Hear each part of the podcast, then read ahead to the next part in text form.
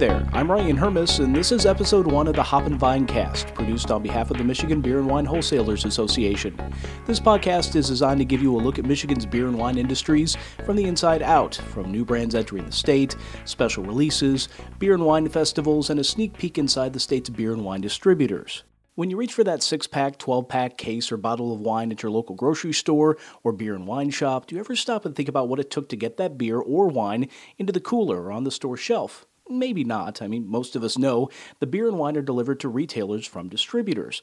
But what happens in those warehouses each day? To find out, I spent a day with Dan Henry Distributing in Lansing, where I witnessed the almost choreographed movement of high-low trucks and pallet trucks throughout the warehouse. This is a uh, movement all day long. There's people moving back and forth. So as we saw earlier today, the guys are unloading the trucks and stocking the warehouse, and now the night crews in. They're depleting the warehouse from the pick locations, and then tomorrow it all starts all over again. So they just keep it's a rotation of every day of making sure everything is stocked to the full capacity so the night crew can pick and get all the beer out for the next day. That's Charlie, by the way. My name is Charlie Cove. I'm inventory manager in uh, government affairs. He's our tour guide of Dan Henry Distributing's massive warehouse nestled on the south edge of Lansing, which houses some 400 brands. Our biggest brands that we carry is the Miller portfolio, Miller Lite, Coors Light.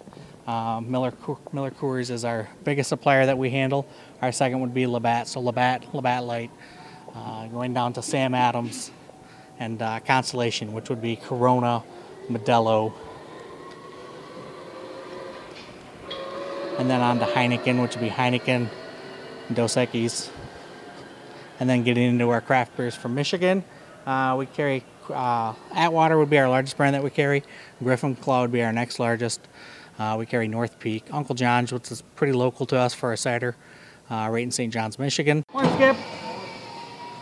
We have about five guys in the warehouse during days, um, unloading trucks, rotating product, getting product ready for the night crew to pick throughout the evening. I was going to say it seems really, really active. Yes, it's very active. Um, I think we actually have uh, eight inbound trucks today, which is a heavier day. And that's what the morning crew starts with the inbound trucks. You see, a distributor is constantly working ahead towards the next day. The morning crew is unloading new beer and wine from suppliers, prepping things for the afternoon and evening crew, who gets trucks ready to go out the next morning. My name's Joseph Chuak. I am an over the road driver. Joe spends most of his days in a truck, either long haul trips to pick up Miller and Labatt products or in state trips to pick up beer from their craft beer suppliers. We pull dunnage, which is our empty uh, pallets and empty barrels. We either pull them to the brewery or we'll go empty to uh, Trenton, Ohio, which is the Miller Coors Brewery, or we'll go to Mississauga, Ontario, Canada, to Sherway Warehouse and pick up our Labatts. And we do actually drop dunnage in Cambridge, Ontario there, so we go to two different towns in Ontario. And normally we only go to the Trenton, Ohio brewery for Miller, and there's also breweries all over the United States for them. If we go in state, we do a lot of um, interdistributor transfers where we'll go to O&W, we'll go to Powers, we'll go to JP O'Sullivan. A lot of people will have a bulk product dropped at their warehouse and we'll go pick up our inventory from them. So we do a lot of that one day a week, and then we usually go to the other breweries three or four days a week. So Joe picks up beer from all over Michigan or dips south into Ohio or north into Canada and hauls it back to Dan Henry Distributing.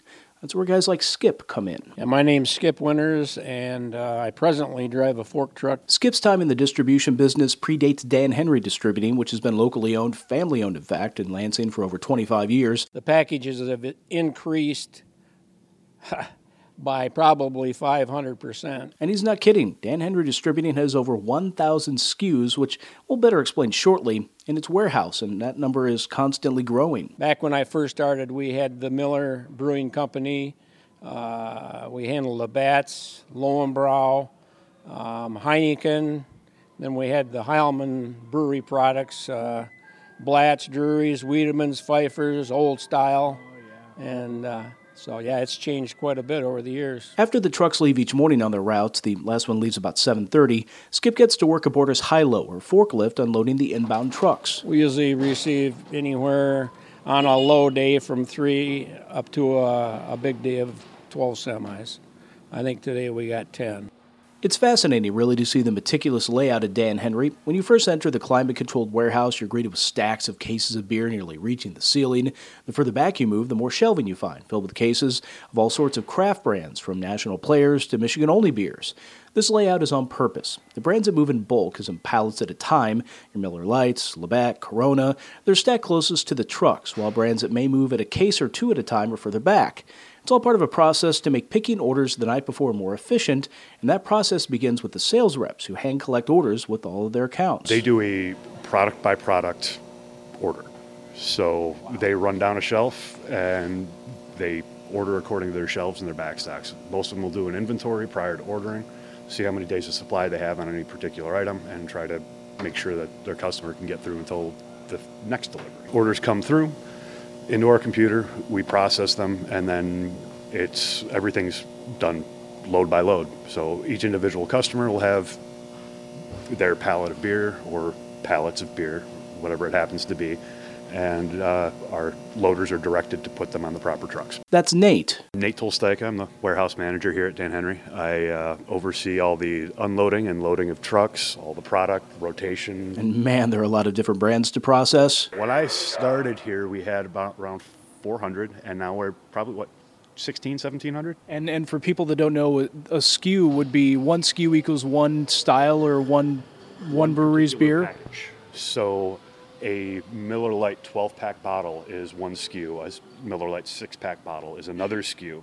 So every iteration of packaging for them, ranging from half barrels and quarter barrels through 40 ounce bottles, 24 ounce bottles, 24 ounce cans, that's each individual one is a different SKU. So who's in charge of processing those orders that come in? My name is Brian. Uh, I'm a night warehouse supervisor. In the system, it'll have that whole driver's whole day laid out.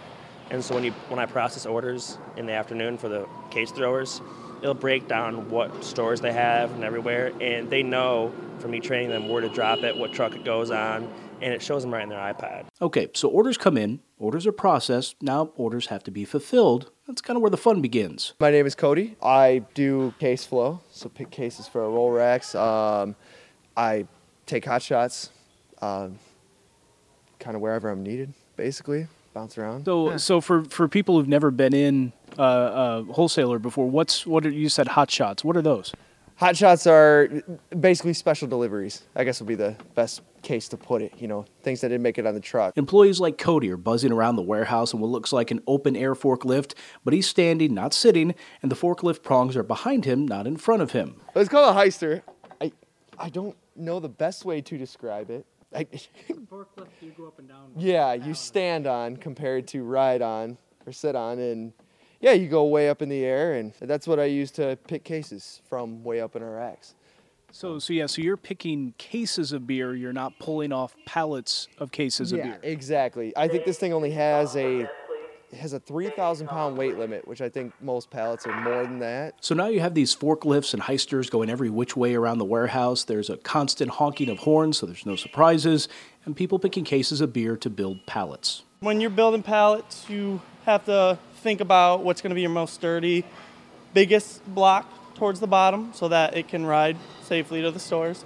And then still trying to keep everything level, everything all packages, different sizes, try and keep it level all the way throughout the pallet to keep it as sturdy and stable as possible. So not only are you trying to grab the right stuff, but then you're trying to stack it so it doesn't fall over, so things don't break. Correct, correct. That and as neatly and cleanly as possible and time efficiently as well. My name is Scott Reed. Um, I'm night crew warehouse at Dan Henry, and uh, I run around and build all the pallets that uh, eventually get loaded up on the trucks and then distributed out to local chain stores, Meijers, QD, Speedways, and whatnot. Scott's job is unique in that he doesn't so much see brands as he sees dimensions. How can he build a sturdy pallet to deliver to a retailer? That can sometimes be easy when you're talking about 24 pack cases of cans.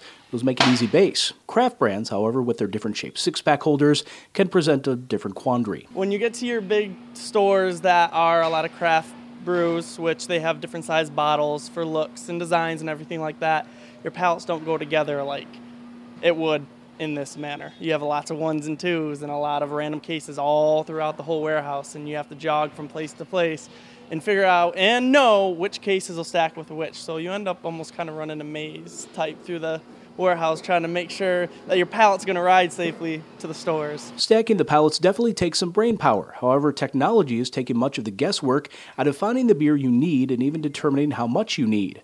A few months back, Dan Henry went to an all digital system, and Charlie says by just scanning a barcode, you can find out everything you need to know about a particular brand. Back docks, we got 1,700 cases.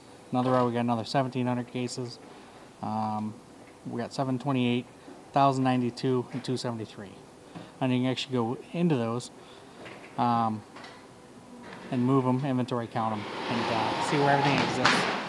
And it does tell you by code date as well. So we track everything in the warehouse by code date, by package size, um, where it exists throughout the warehouse. So So that's how things work on the admin end. This is what pickers, like Scott, see. You have to go through and on your with your orders, it'll split it all up based upon pallets. So we have a system that splits everything all up, and it'll talk in your ear and tell you to go to a specified bin location. And then, so for Angry Orchard Sinful, you would have to come here and scan a UPC that's on the case or bin number.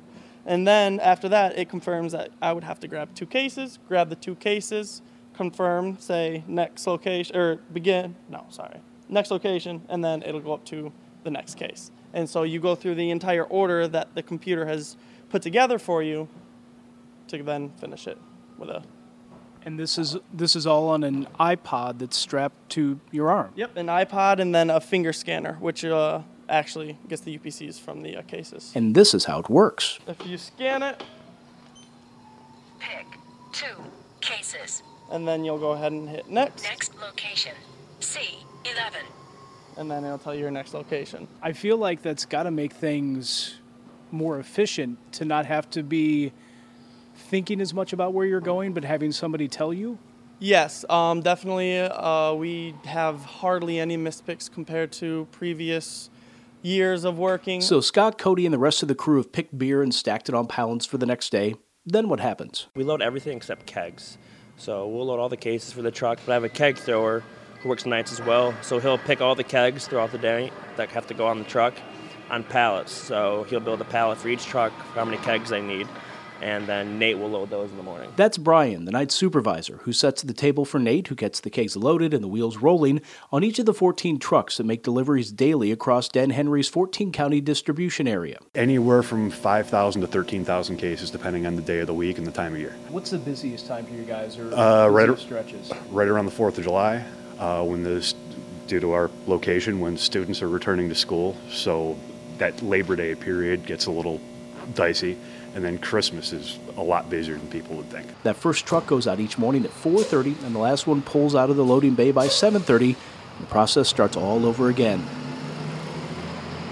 So the next time you reach for that six-pack, case, or bottle of wine, think about how many people went to great lengths to ensure that product made it to you fresh and in one piece. The long-haul driver, the unloader, the picker, assembler, the loader, and the driver who delivered it. This has been the Hop and Vine Cast. I'm Ryan Hermes. Thanks for listening.